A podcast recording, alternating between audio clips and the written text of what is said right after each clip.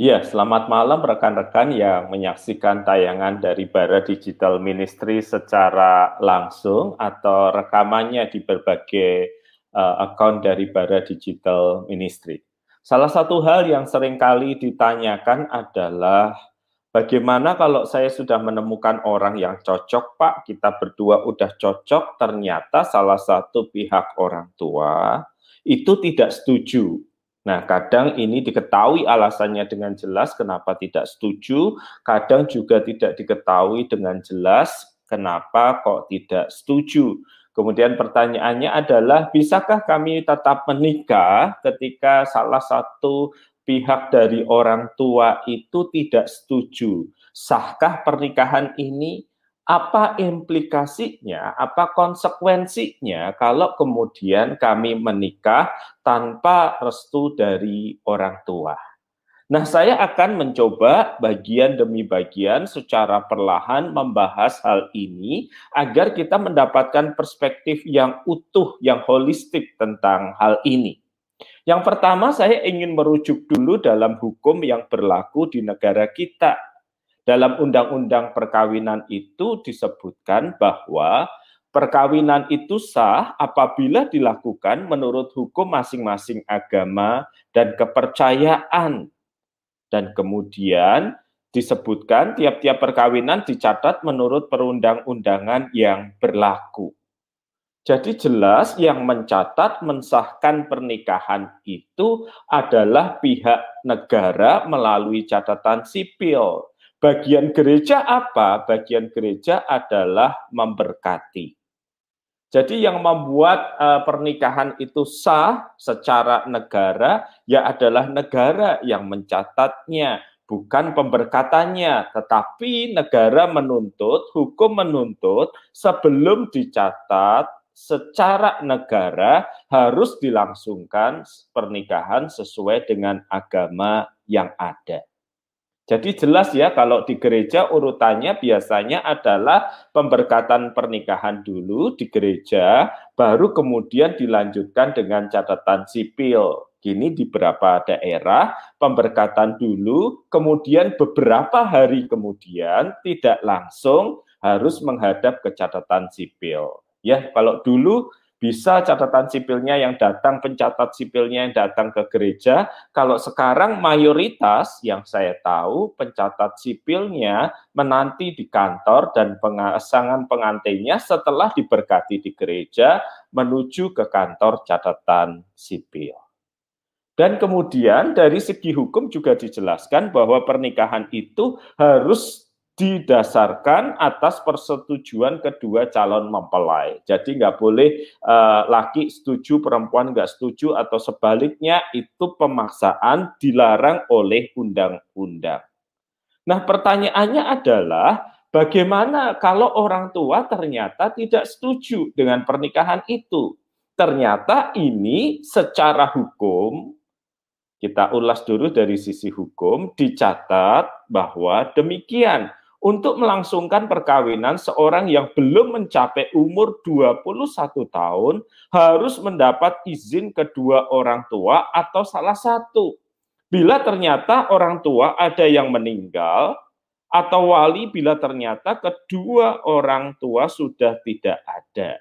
Jadi harus mendapat izin kedua orang tua kalau masih hidup atau salah satu jika ada yang sudah tidak utuh lagi, yang orang tuanya meninggal, atau wali bila keduanya, kedua orang tua sudah tidak ada. Jadi jelas ya, yang belum mencapai umur 21 harus mendapatkan izin, harus mendapatkan restu orang tua. Kalau di atas umur 21 tahun berarti boleh tanpa restu orang tua. Itu perspektif dari sisi hukum dulu ya. Kita supaya jelas masalahnya sangat jelas sekarang bahwa kalau usianya sudah 21 tahun ke atas, maka dari sisi legalitas hukum restu orang tua tidak dibutuhkan. Ya, dari sisi hukum restu orang tua tidak dibutuhkan. Lalu sisi yang kedua, bagaimana dengan pernikahan, pemberkatan pernikahan oleh gereja? Nah, kita tahu dalam pemberkatan pernikahan oleh gereja ini, ketika kedua calon dipandang sudah dewasa, memakai angka hukum 21 tahun ke atas, maka kehadiran atau restu dari orang tua itu bukan keharusan. Jadi memang alangkah indahnya kalau dari sisi gereja, yang ideal terjadi adalah dua orang ini menikah, dan ada orang tua dari pihak laki-laki, ada orang tua dari pihak perempuan. Mereka hadir, mereka merestui. Itu yang ideal terjadi. Namun, pemberkatan pernikahan di gereja itu pun juga tidak mensyaratkan restu orang tua. Ini posisi tidak ideal, tetapi sering kali yang tidak ideal ini juga terjadi bahwa ada salah satu pihak dari orang tua, kadang juga tidak utuh kedua-duanya, salah satu tetap tidak bisa merestui, tetap tidak mau hadir, dan pada realitanya mereka juga tidak hadir. Nah, ini sering terjadi yang tidak ideal seperti ini. Pertanyaannya adalah apakah gereja masih bisa memberkati? Ya, jika umurnya sudah 21 tahun ke atas, bahkan tanpa restu orang tua pun mereka masih berhak mendapatkan pelayanan pemberkatan oleh gereja. Sekali lagi idealnya dengan restu orang tua. Tetapi jika itu tidak bisa, bukan berarti pernikahan tidak bisa dilayankan saya sudah menyaksikan beberapa pernikahan di mana salah satu orang tua juga tidak hadir, juga tidak merestui, tetapi pemberkatan di gereja tetap dijalankan karena mereka sudah memenuhi ketentuan-ketentuan tertentu yang diminta oleh pihak gereja.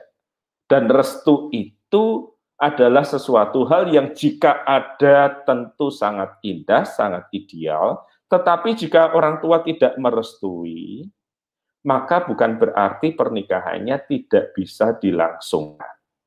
Ya, di dalam pengalaman eh, menggereja kadangkala bahkan bisa jadi orang tuanya sendiri yang menulis surat keberatan. Maka gereja akan mempertemukan belah pihak ini untuk cari tahu masalahnya sebenarnya apa sih? Kalau ternyata masalahnya adalah hal yang kemudian deadlock, nggak bisa lagi dipercakapkan, dan kita melihat mempertimbangkan bahwa alasan dari pihak orang tua ini tidak cukup uh, masuk untuk dipertimbangkan, hanya sekedar rasa tidak suka, hanya karena ada masalah pribadi dengan keluarga ini, maka bukan berarti pernikahan itu tidak bisa dijalankan, bukan? Saya ingin mengulangi sekali lagi supaya kita jelas bahwa ketika calon itu sudah 21 tahun ke atas secara hukum ia bisa menikah tanpa restu pihak orang tua dan juga bisa dilayani pemberkatan pernikahan di gereja walau orang tuanya tidak setuju. Tidak ideal apa boleh buat. Nah, saya masuk poin yang ketiga dari penjelasan saya ya. Jadi poin yang pertama secara hukum, poin yang kedua secara gerejani, dan poin yang ketiga. Bagaimana kemudian ketidaksetujuan orang tua ini harus diatasi.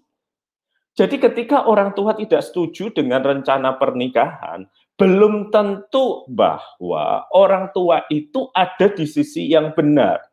Orang tua juga manusia seperti Anda dan saya bisa berbuat salah, bisa berbuat dosa, bisa berbuat luput.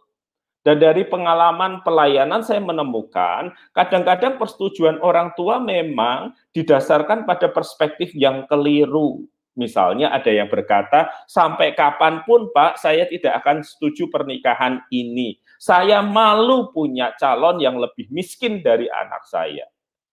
Nah, yang kayak begini kan bukan sebuah alasan yang kemudian bisa mempunyai bobot ketika kemudian uh, kita lakukan percakapan dengan mempertemukan kedua belah pihak. Jelas kadang alasan seperti ini tidak dikemukakan atau kadang-kala dikemukakan di hadapan sang calon, tapi itu menyakitkan bukan? Saya malu, Pak, punya calon menantu yang miskin. Saya malu, Pak, punya calon menantu yang tidak sarjana. Saya malu, Pak, gitu. Dan ini sudah mendekati pernikahan ini. Pertanyaannya adalah kenapa tidak dikomunikasikan kepada si anak jauh-jauh hari supaya si anak tahu bahwa dia harus mencari yang setara, supaya si anak tahu bahwa dia harus mencari yang secara ekonomi dan pendidikan setara gitu ya. Jadi ketika terjadi ketidaksetujuan dari pihak orang tua, belum tentu orang tua itu benar. Bisa jadi orang tua itu benar, tetapi bisa jadi orang tua itu salah. Nah, sekarang saya akan membahas sisi yang lain. Ada calon yang juga karena ketidaksetujuan orang tuanya, kemudian bersedia mempertimbangkan keberatan orang tuanya, kemudian mundur dari pernikahan. Nah, saya juga mengenal calon yang seperti ini. Jadi ketika orang tuanya sepasang mengatakan, nak dari awal papa mama tidak setuju kamu pacaran dengan dia, dan sekarang kamu menikah papa mama tidak setuju. Komunikasi dengan ditemani pendetanya untuk menanyakan nggak setujunya kenapa. Ternyata tuanya itu sudah mencatat track record yang kurang baik yang selama ini disembunyikan oleh si anak dari kekasihnya dan ketika mau mereka mau menikah, orang tuanya nggak setuju, si anak keberatan dijembatani oleh pendeta, mereka berbicara, baru data itu diungkap oleh pihak orang tuanya sendiri.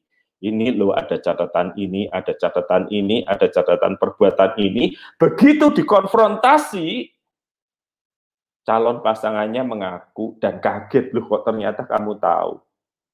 Jadi kemudian mereka menunda pernikahan. Jadi belum tentu keberatan orang tua itu benar. Bisa jadi benar, bisa jadi salah. Karena itu komunikasikanlah, pertemukanlah, tanyalah secara detail kenapa orang tua kok tidak bisa memberi restu dan kemudian kita bisa menyerap baik-baik alasan itu dan kemudian kita bisa mencari jembatan pihak ketiga untuk menolong komunikasi agar diketahui apakah itu beralasan atau tidak keberatannya, tepat atau tidak. Nah, bagaimana kalau kemudian saya tetap nekat, Pak, untuk menikah tanpa restu orang tua? Kan secara hukum bisa kalau usianya sudah di atas 21 tahun dan pernikahan gerejawi kan tidak menuntut harus ada restu orang tua. Alangkah baiknya kalau orang tua merestui kan, tapi itu bukan keharusan kan. Karena dianggap sudah dewasa berusia di atas 21 tahun misalnya. Maka yang terjadi biasanya adalah orang tua akan merasa terluka. Dan di dalam luka yang mendalam itu orang tua akan menunjuk anakku ini jadi gini gara-gara calon istrinya. Anakku ini jadi gini gara-gara calon suaminya. Anakku ini jadi gini gara-gara sejak pacaran dengan dia.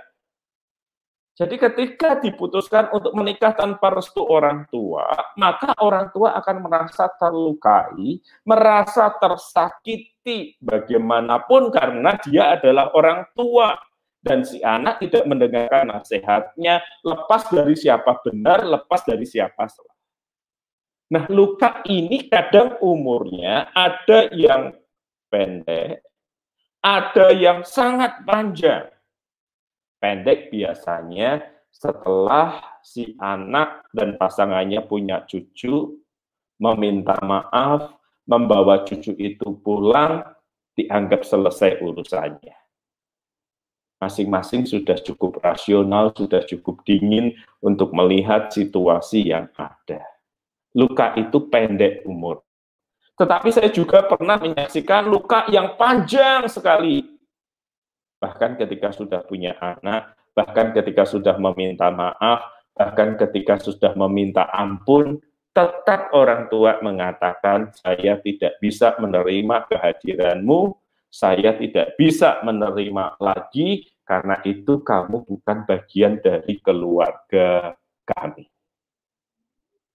Ya, itu konsekuensi yang harus diambil ketika kita menikah tanpa restu. Selalu menimbulkan luka, entah umurnya pendek, entah umurnya panjang. dan itu sungguh tidak mudah untuk dihayati dan dihidupi. Nah, saya berhenti dulu pada bagian ini, Pak Buastoni, untuk masuk menjawab beberapa pertanyaan yang ada. Saya sudah menyampaikan dari sisi hukum, saya sudah menyampaikan dari sisi peraturan gereja, dan apa yang uh, menjadi pertimbangan untuk kemudian maju atau mundur ketika restu orang tua itu tidak ada di hadapan pernikahan di depan kita. Silahkan, Pak Buastoni. Terima kasih Pendeta Wayu Pramudia. Saya pastikan dulu apakah suara saya jelas, Pak? Sangat jelas, Pak. Oke, kita ada banyak pertanyaan yang masuk maupun juga komentar, Pak. Yang pertama dari rekan kita di Instagram, Pak Adi Soru. Pak, kalau tidak direstui karena beda, kalau di sini sih dia tulis beda agama, Pak. Artinya Katolik sama Kristen. Mungkin oh. pada Wahyu bisa meluruskan dulu Pak, apakah ini tetap disebut bahwa ini beda keyakinan atau seperti apa Pak? Karena selama ini banyak yang berkata kalau menikah Kristen sama Katolik itu pastinya berbeda. Tapi kalau menurut Pendeta Wahyu gimana Pak? Apakah itu tetap bisa atau gimana? Nah, kalau soal pernikahan antara gereja Kristen dan gereja Katolik, maka menjadi uh, kasus yang sangat unik kepada tiap gereja. Ada yang gereja mengatakan tidak bisa dianggap berbeda keyakinan. Ada gereja seperti gereja saya di GKI, di mana diatur di dalam tata gereja kami bahwa pemberkatan pernikahan itu bisa dilakukan bersama-sama antara pendeta dan romo, baik di gedung gereja Protestan maupun di gereja gereja Katolik. Dan kemudian oleh karena itu bisa dicatat di catatan sipil karena sudah berlangsung pemberkatan nikah itu. Jadi kalau ada kasus Kristen dan Katolik, Katolik dengan Kristen, tolong dilihat polisi jemaat setempatnya. Ya, variannya banyak. Ada yang menolak atau sama seperti gereja kami di GKI, kami sering melakukan kata nikah bersama baik saya yang ke gereja Katolik atau romo dari gereja Katolik datang ke gereja kami. Jadi tiap gereja itu berbeda polisinya. Nah, karena itu tolong dicek ulang gereja di mana uh, Anda menjadi anggotanya. Pak, nah kalaupun bisa menikah misalnya antara Kristen dan Katolik, lalu pergi ke gereja mana setelah pernikahan? Nah, ini berdasarkan pengamatan saya ya biasanya mereka yang Kristen dan Katolik bisa menikah di gereja kami kayak GKI seperti itu, maka selanjutnya biasanya kadang ada yang bergantian kok. Minggu pertama ke sana, minggu kedua ke sini, atau mereka mengambil satu keputusan bersama. Biarlah kita berpikir dengan tenang dan jernih, nanti kita putuskan kita pergi ke mana ya. Bisa saja ternyata mereka pergi ke gereja yang lain sebagai titik tengah kalau saya ke sini kan uh, nanti dia merasa menang atau merasa dikalahkan gitu ya. Jadi supaya adil dalam tanda kutip, ya sudah kami cari gereja ketiga di mana kami bisa sama-sama menerimanya.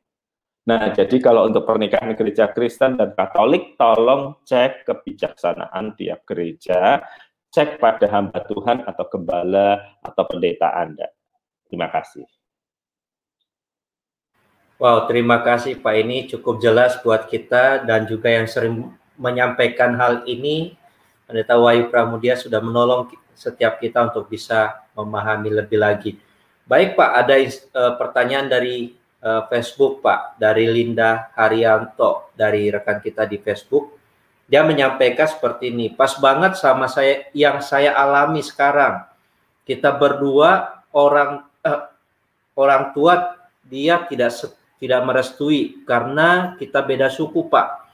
Saya Chinese sedangkan dia orang Batak. Nah mungkin kalau nah. dikaitkan pertanyaan kan sering kali ada permasalahan itu bukan karena orang tua Pak, tapi karena suku. Ada iya. pengalaman dari hambanya Pendeta Wahyu menangani hal ini dan solusinya seperti apa Pak? Iya ya, karena saya sendiri menikah dengan yang berbeda suku dari saya, jadi uh, bersyukur bahwa kedua orang tua kami tidak keberatan, walaupun awalnya satu suku memandang suku yang lain itu pasti dengan stereotip tertentu. Nah, pertanyaannya adalah satu, waktu Anda besar sebagai remaja, sebagai pemuda, apakah orang tua sudah pernah uh, menyampaikan harapannya? Nah, bagi orang tua tetap penting agar kamu menikah yang sesuku dengan kami atau tidak. Kadangkala Pak orang tua itu nggak nggak menyampaikannya, diem. Anak merasa dapat kebebasan, tapi ketika ketemu yang berbeda, der terjadi. Nah, biasanya kalau ada pernikahan yang berbeda dilarang ini, saya akan menyarankan mereka satu, sekali lagi mencoba meminta restu. Berbicara kedua belah pihak orang tua sampai ditolak, sampai mentok, sampai bahkan diusir, ya sudah, tugas dan tanggung jawab kita selesai. Kedua, pikirkan, apakah Anda akan bersedia diberkati di gereja tanpa kehadiran mereka? Anda menjawab iya. Dan kemudian mereka lanjut dalam pernikahan. Ternyata setelah keluarga besarnya mengetahui, awalnya marah, dalam perjalanan mereka akhirnya berpikir cukup rasional walaupun beda ternyata dia baik ya. Ternyata dia bertanggung jawab ya. Walaupun kita marah kepada dia, dia terus mendekat. Sampai di sebuah acara kematian gitu ya, ketika sang pria ini meninggal, kemudian keluarga besarnya mengatakan begini. Awalnya keluarga kami nggak bisa menerima dia, karena dia berbeda suku dengan kami. Tapi setelah kami kenal dia, ini pihak keluarga besarnya mengatakan dia adalah menantu terbaik yang kami miliki. Ya orang bisa berubah ya. Tetapi berubah itu ada proses waktu. Ada pula yang kemudian karena perbedaan suku, kemudian karena hantaman yang begitu keras dari keluarga dan kerabat, akhirnya memutuskan untuk mundur. Nah, sekali lagi saya mau mengatakan, kalau mundur ya mundur. Jangan mundur karena ditolak karena perbedaan suku, nanti nyarinya yang beda lagi. Ya kita kan nggak belajar dari pengalaman gitu ya. Jadi keputusannya sangat jelas, pikirkan baik-baik, kalau maju ya maju, terima segala konsekuensinya, termasuk tidak bisa diterima keluarga, syukur kalau mereka dalam perjalanan bisa menerima, tapi kalau sudah mundur ya move on, Jangan kemudian setelah menikah dengan orang lain, nanti Anda berkata, saya ini jadi susah kayak gini, saya ini jadi menderita kayak gini. Gara-gara papi mami dulu nggak ngizinkan saya sama si X. Coba kalau saya sama si X, saya pasti bahagia. Nggak seperti sama si Y kayak gini. Apalagi kemudian kita mengatakan, saya menikah ini demi kebahagiaan papi mami. Waduh, kalau itu jelas salah. Jadi ambil waktu untuk tenang. Dan setelah tenang, putuskan. Saya maju dengan segala konsekuensinya atau saya mundur dan move on mencari calon seperti yang dikehendaki oleh orang tua saya. Jangan mengambangkan permasalahan ini terlalu lama. Makin lama diambangkan, makin melukai. Ya, saya selalu mengatakan mutus hubungan itu seperti cabut gigi. Mau yang tarik cepat atau slow motion? Cepat aja, kenapa harus slow motion? Nah, tapi tarikan cepat itu harus dibuat setelah sebuah pemikiran yang tenang dan mendalam. Begitu Pak Buastoni. Wow, terima kasih Pak. Ini penjelasannya cukup menolong buat rekan-rekan yang mengalami kesulitan karena beda suku ya Pak. Uh, kita akan masuk ke pertanyaan berikut Pak. Pak, bukankah ketika dikatakan bahwa orang tua itu sebagai wakil Allah, yang pertama, yang kedua, ketika pernikahan itu tidak direstui dan dipaksakan, maka ada yang berkata bahwa kita kehilangan berkat dari orang tua maupun juga dari Allah. Iya. Dan iya. perjalanan pernikahan bakal mengalami banyak kendala karena kehilangan restu atau berkat dari orang tua. Apakah dem benar demikian, Pak? Artinya bagaimana sih meluruskan karena ada ada yang berkata bahwa waduh saya nggak direstui orang tua akhirnya saya bekerja susah cari ini susah dalam keluarga juga susah karena tidak mendapatkan restu dari orang tua. Tidak diberkati iya. pak artinya. Saya ingin menjawabnya begini ya pak. Betul orang tua itu adalah wakil Allah. Tetapi sebagai wakil karena dia manusia dia juga bukan tanpa dosa dan kesalahan Makanya ada firman yang mengatakan hormatilah orang tuamu di dalam Tuhan.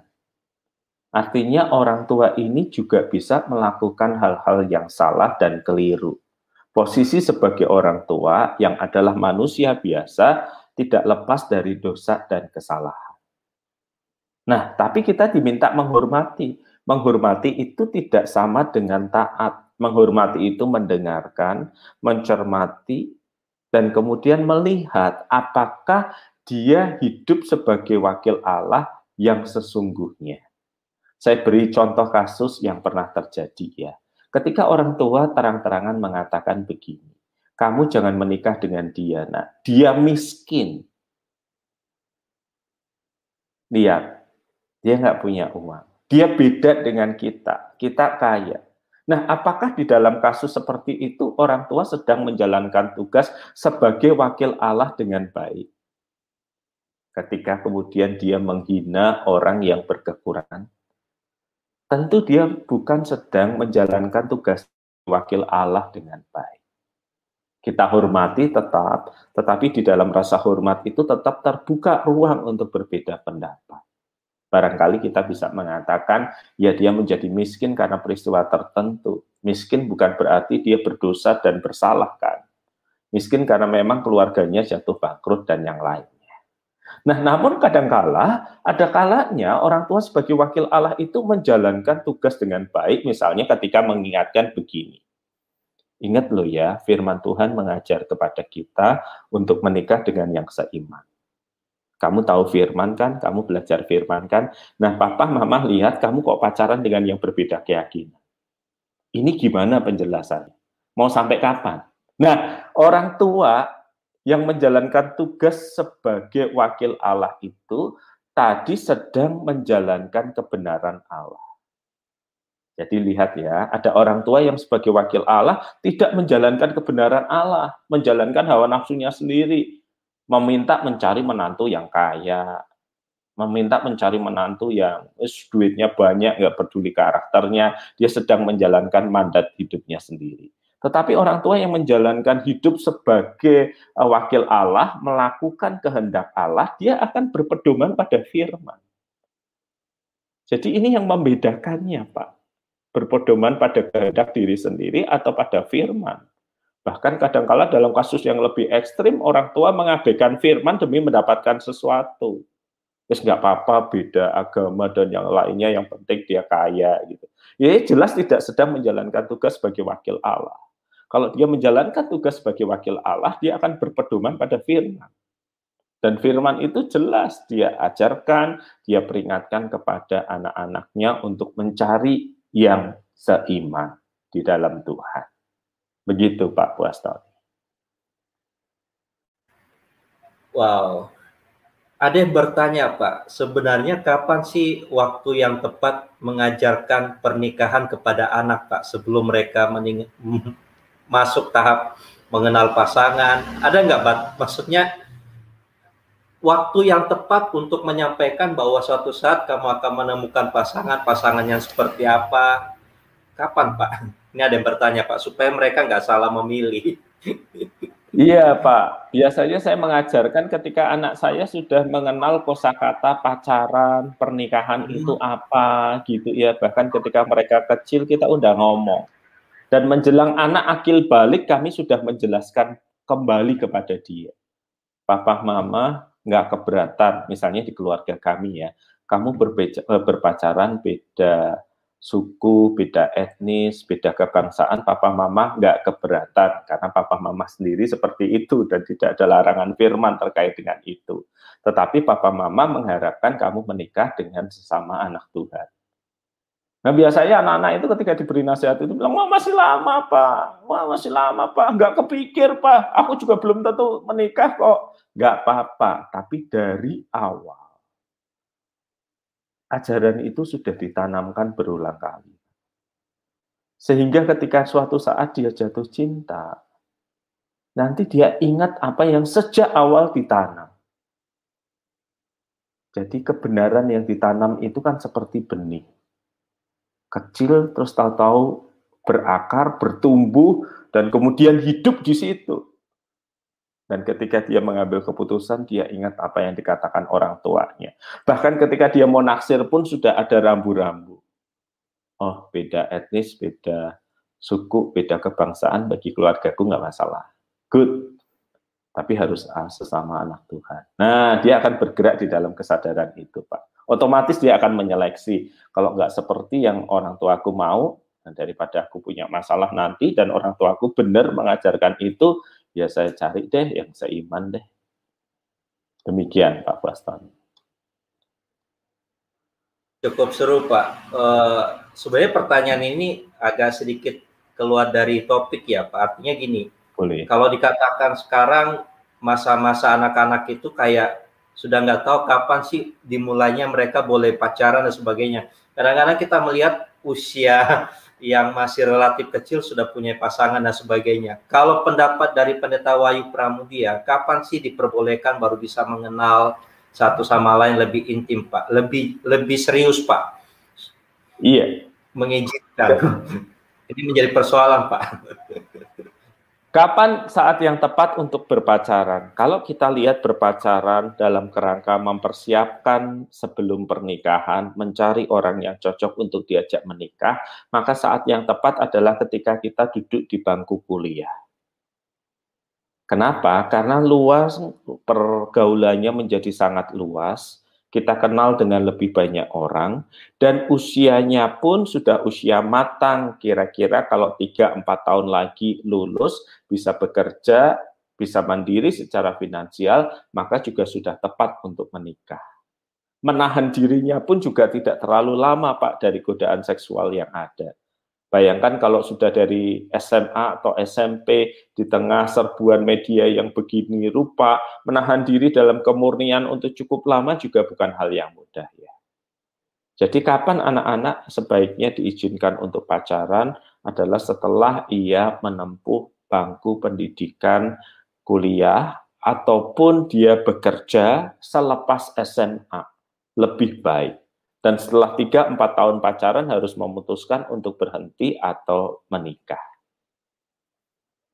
Semoga menolong Bapak Ibu di dalam memberi saran atau sugesti uh, kepada anak-anak ya. Silahkan Pak. Oh, terima kasih Pak. Kita masuk ke ada pertanyaan dari rekan kita di Facebook Pak, Pak Henry Suryadinata ini yang setia mengikuti Pak. Bagaimana porsi membagi kepentingan antara suami istri dengan orang tua, Pak, saat pasangan tinggal di rumah orang tua, salah satu orang tua nah. maksudnya. Karena nah, takut ini... salah satu merasa tidak dinomor satukan, Pak. Mungkin saya tambah lagi, Pak. Eh, ada pengalaman juga dari rekan bilang, misalnya ini dia tanya, Pak, kalau mertua dengan menantu berantem, harus bagaimana Pak mengatasi atau bagaimana sikap dari uh, salah satunya Pak, artinya pasangannya Pak? Iya, Pak, perintah Alkitab itu makanya jelas ya Pak ya, seorang laki-laki akan meninggalkan ayah dan ibunya menjadi satu daging dengan seorang perempuan. Jadi tinggal jelas Pak, dia harus meninggalkan orang tuanya. Ya, kalau dia tidak meninggalkan orang tuanya, ada dilema terkait dengan relasinya.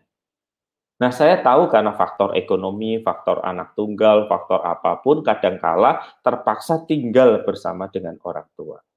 Nah, ketika tinggal bersama dengan orang tua, misalnya si laki-laki tinggal bersama orang tuanya, si perempuan ikut, maka tugas sang laki-laki itu berat, Pak, karena dia harus menjembatani antara orang tuanya khususnya biasanya mama yang lebih banyak uh, mengungkapkan perasaan dengan menantu perempuan. Nah, ini harus dijembatani sama anak laki-laki ini, sama sang suami ini. Kalau sang suami tidak bisa berfungsi sebagai jembatan yang baik, pengatur keseimbangan yang baik, maka salah satu pasti terluka. Maka idealnya adalah tinggallah terpisah. Tetapi jika tidak tinggal terpisah, anak yang orang tuanya tinggal bersamanya harus menjadi jembatan antara orang tua dan pasangannya. Saya bayangin ya Pak ya, kadang-kadang yang berat itu kan kalau seorang perempuan kemudian tinggal bersama mertuanya dan suaminya gagal menjadi jembatan. pasti dia merasa insecure di hadapan orang tua atau mertuanya itu. Sedangkan kalau anak laki-laki tinggal di kediaman uh, mertuanya gitu biasanya karena sifat yang lebih uh, pada umumnya laki-laki dipahami tidak terlalu detail, tidak mudah tersinggung dan yang lainnya dia bisa mengabaikan banyak hal ya nggak masalah. Nah, siapa pun yang kemudian mengajak pasangannya tinggal bersama orang tua, ini bukan yang ideal, harus bersedia menjadi jembatan. Supaya hubungan mertua dan menantu ini lancar, baik, dan sejahtera. Kalau tanpa itu, dia tidak mau menjadi jembatan, akan ada jarak, eh, tidak kenal, tidak tidak dekat, dan kadang-kala kalau dia tidak menjadi tidak mau menjadi jembatan terjadi tubrukan. Nah, kalau Anda mengajak istri atau suami Anda untuk tinggal bersama orang tua Anda, ingat tugas Anda jadi jembatan yang baik. Kualitas relasi mereka ditentukan oleh peran dan partisipasi Anda. Jangan menyalahkan tetapi introspeksi diri apakah saya sudah jadi jembatan yang baik antara orang tua saya dan istri saya, antara orang tua saya dan suami saya. Itu kata kuncinya Pak kalau terpaksa harus tinggal bersama. Wow, terima kasih Pak. Kita ini sebenarnya banyak pertanyaan Pak, tapi nggak terasa ini sudah melebihi dari waktu yang ditentukan Pak. Uh, sebagai penutup Pak, adakah yang perlu disampaikan oleh hambanya Pak Pendeta Wahyu Pramudia untuk menolong Pak setiap rekan-rekan yang ada Pak seputar topik ini? Iya. Jadi ketika pernikahan tidak mendapatkan restu orang tua, maka kita bisa menengoknya dari dua sisi. Pertama dari sisi hukum formal, ketika sudah berusia 21 tahun ke atas, maka pernikahan itu tidak membutuhkan restu orang tua. Demikian juga kehadiran dan restu orang tua itu bukan keharusan untuk sebuah pemberkatan pernikahan di gereja. Nah, untuk ini silahkan cek peraturan di gereja masing-masing yang bisa jadi berbeda. Nah, sisi yang lain selain soal sisi legal formal adalah soal relasi. Kalau tanpa restu Anda terus maju, maka orang tua akan terluka. Tetapi kalau Anda memutuskan mundur dan tidak mendapatkan penjelasan memadai, sebagai anak pun Anda akan terluka. Maka ketika sudah ada tanda-tanda ketidaksetujuan, maka berkomunikasilah, carilah pihak ketiga. Jika deadlock tidak ada jalan keluar, pikirkan dengan baik-baik. Mau melaju dengan segala konsekuensinya, atau mundur dan kemudian move on. Bukan keputusan yang mudah, kiranya Roh Kudus menolong Anda untuk mengambil keputusan yang dapat dipertanggungjawabkan di hadapan Tuhan dan di hadapan sesama. Sembari terus mengingat, yang salah bisa jadi anaknya, yang salah juga bisa jadi orang tuanya. Karena kedua-duanya manusia yang bergumul dengan rasa bersalah, yang bergumul dengan dosa di dalam dirinya. Semoga menolong rekan-rekan yang ada dalam pergumulan. Wow, terima kasih Pak. Ini pertanyaan teruma, uh, terus uh, masuk ke kita semua, namun karena keterbatasan waktu, jadi kita nggak bisa jawab. Rekan-rekan juga bisa menyaksikan di YouTube dari Bara Digital Ministry ada banyak topik yang sudah disampaikan sebelumnya. Pendeta Wahyu juga pernah menyampaikan seputar pasangan hidup karena di sini ada yang bertanya bagaimana menemukan pasangan yang sepadan yang tepat. Masih banyak lagi dan ada juga menyampaikan terima kasih Pak buat penyampaiannya malam hari ini sangat diberkati dan akhirnya bisa mengetahui bagaimana cara supaya uh, bisa ada komunikasi yang baik. Tadi sempat dijelaskan dengan istilah intinya menjebatani antara mertua dengan uh, pasangan. Baik, seperti biasa kita akan menutup program ini dan saya persilakan kepada hambanya Pendeta Wahyu Pramudia untuk menolong dalam doa, Pak. Baik. Iya, mari kita berdoa.